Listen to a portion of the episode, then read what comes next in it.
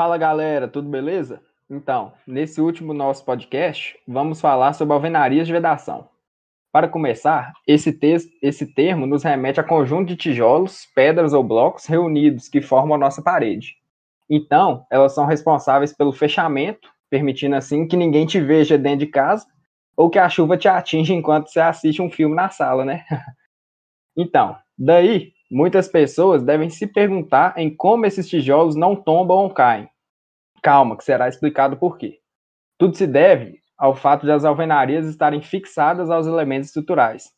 Porém, essa fixação se dá de forma diferente, dependendo do tipo de estrutura, caso ela for de concreto armado ou caso ela não for. Na primeira situação, sobre a fixação superior das alvenarias, das estruturas, tem-se que a alvenaria deve ser interrompida abaixo das vigas e lajes, deixando um espaço que será preenchido após sete dias, garantindo a perfeita fixação e travamento entre alvenaria e estrutura. Além disso, se a obra possuir mais de um pavimento, após também o período de sete dias, o travamento só deve ser executado depois que as alvenarias do pavimento acima tenham sido levantadas até igual altura. Então, procede-se o travamento. A técnica empregada se chama encunhamento, que consiste no preenchimento da última fiada, que é o nível da fileira horizontal dos tijolos. Daí, a ligação pode se dar por fixação rígida, sistema resiliente ou fixação plástica. Na primeira, emprega-se uma camada de argamassa com expansor no espaço entre a alvenaria e a laje ou viga. Também pode-se empregar cunhas de concreto pré-fabricadas ou os próprios tijolos em diagonal nessa ligação. Seguindo, na segunda técnica, recomenda-se para estruturas mais, mais deformáveis. Assim, haverá menor nível de tensão nas paredes do que no sistema rígido. Usa-se então uma argamassa com características especiais, possuindo baixo módulo, alta aderência inicial e alta plasticidade, permitindo essa baixa transferência de tensão para as paredes. Por último, tem-se o travamento por fixação plástica, recomendada para estruturas muito deformáveis. A partir dela, o risco de se surgirem fissuras nas paredes, impostas pela, pela movimentação das estruturas, é menor e se dá a partir da aplicação de espuma de poliuretano. Porém, é necessário que haja forro falso em todos os cômodos ou se utilize mata-juntas, para que as juntas não fiquem expostas. Agora, finalmente, fala, falando um pouco sobre as obras que não exigem concreto armado em suas estruturas, deve-se prever uma cinta de amarração em concreto armado sob, sob a laje e sobre as paredes que dela recebem cargas. Fica, ou seja, ali no espacinho entre a parede e a laje. Essa cinta faz um papel semelhante ao das vigas, permitindo assim que a alvenaria não sirva de apoio direto para as lajes. Então, né? O Vitor acabou de falar das entrelinhas em relação à alvenaria, bem como também algumas técnicas possíveis de sua ligação com a estrutura. Mas também é importante saber como é o processo de execução de sua fixação. Primeiramente, né, obviamente, como todo processo executivo, esse deve obedecer o que é estabelecido em projeto, principalmente em suas posições e espessuras. Com isso, o local onde acontecerá a fixação, ele deve ser limpo e umedecido com água através do uso de uma brocha, que é tipo um pincelzinho desse com essa finalidade de limpeza mesmo. A seguir, a alvenaria é fixada por meio de uma bisnaga, que contém um tipo de argamassa especificado em projeto. No caso das paredes de fachada, toda sua junta ela deve ser preenchida por meio da face interna da parede até a metade da alvenaria.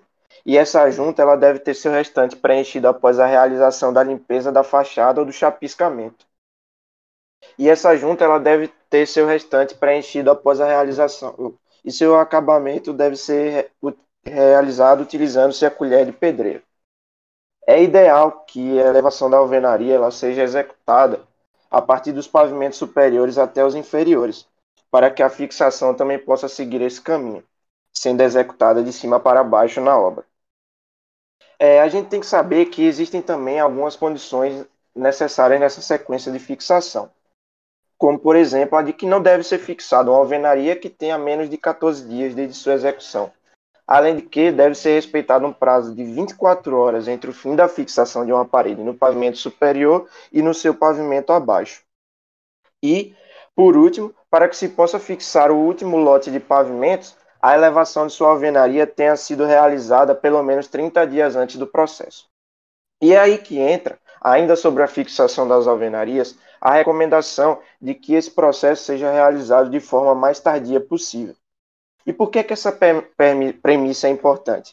Ela é importante porque os esforços que atu... para, para que os esforços que atuaram na alvenaria eles sejam reduzidos. Ou seja, com essa fixação tardia, é possível que as deformações advindas da movimentação da estrutura, por exemplo, que poderiam causar tensões adicionais sobre a alvenaria, caso ela já estivesse sido fixada, elas sejam acomodadas antes de que a estrutura entre em contato com a alvenaria, evitando possíveis prejuízos. É isso mesmo, Arthur. Esses procedimentos que você citou sobre execução, o fato deles terem, ser, terem que ser executados tardios é algo muito interessante em relação à segurança estrutural, evitando que a alvenaria sofra com as sobrecargas indesejadas devido às deformações que podem ocorrer ao longo do processo, né? O que poderia acabar trazendo danos ao conjunto estrutural e de vedação. Agora vamos falar um pouco sobre as aberturas executadas em alvenaria. Essas aberturas geralmente correspondem às portas e às janelas e devem receber um reforço por meio da adoção de vergas ou contravergas. Esses reforços servem para permitir a distribuição das tensões ao longo do vão, que essas, essas tensões estariam concentradas nos vértices do vão e são responsáveis pela presença de fissuras de 45 graus na alvenaria. De forma geral, as contravergas deverão ser executadas quando vão exceder meio metro, e as vergas deverão ser executadas na parte superior do vão da janela, do vão da porta ou de outras aberturas solicitadas para um carregamento. O apoio mínimo nas laterais para vergas e contravergas deve ser de 20 centímetros.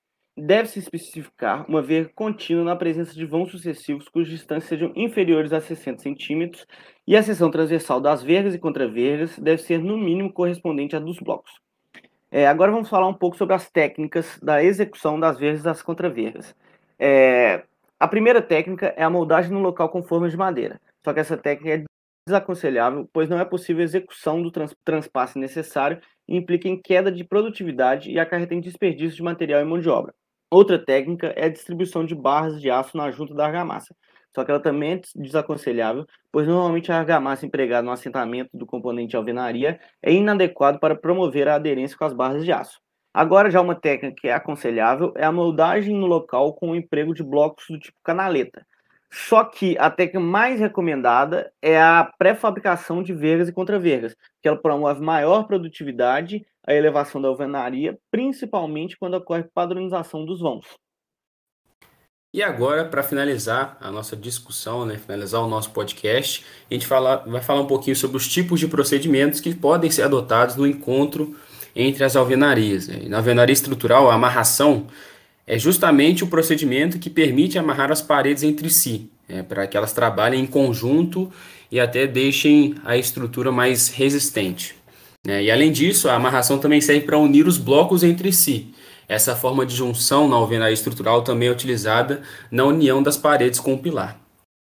E existem alguns tipos, né? O primeiro tipo é a amarração direta das paredes, que consiste em um padrão de ligação de paredes por intertravamento de blocos, obtido com a interpenetração alternada de 50% das fiadas de uma parede na outra ao longo das interfaces comuns, né? das das faces, em, das faces em comum que cada parede tem. E só é possível ser utilizada em blocos cuja largura tenha valor da metade do comprimento utilizado na modulação. E cabe salientar que, na ausência de projeto de parede, a orientação da norma é, é sair com o encontro a partir de segunda fiada. Também existe a amarração indireta das paredes, que por sua vez é um padrão de ligação de paredes cuja junta vertical há prumo, em que o plano de, da interface comum é atravessado por armaduras normalmente constituídas por grampos metálicos, devidamente ancorados em furos verticais adjacentes, grauteados ou por telas metálicas ancoradas em juntas de assentamento. E ainda falando das amarrações entre paredes, existem algumas classificações um pouco mais específicas como as amarrações em L, em T e em cruz. Né? É, essas, e cabe salientar também que essas, no, essas classificações não estão previstas em norma, mas a amarração em L, é, também conhecido como amarração em ganchos, é utilizada quando o bloco é, a ser usado não permite amarração direta, ou seja, a amarração em L é uma forma de amarração indireta. Os ferros utilizados são do tipo CA50 e bitola de 5 mm. Essas amarrações deverão ser feitas alternadamente a cada duas fiadas, localizando-se entre as juntas. Nós temos também a amarração em T, e nesse modelo são utilizados blocos especiais nos encontros das paredes, mas no final das contas, se a gente tiver uma visão superior, é, vai ficar em formato de T. E nós temos também a amarração em cruz, que, como o próprio nome já diz, forma uma cruz com as paredes cruzando entre si.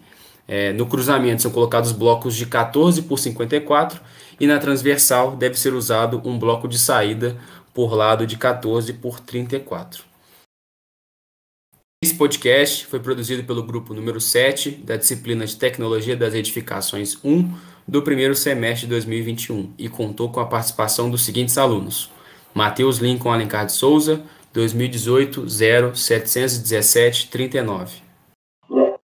Vitor Albuquerque Corrade, 2018 01 6487. Arthur Martins Araújo, 2018 0541. Guilherme Lage Silva, 2018 06819. Dessa forma, encerramos o nosso podcast. Muito obrigado por ter escutado.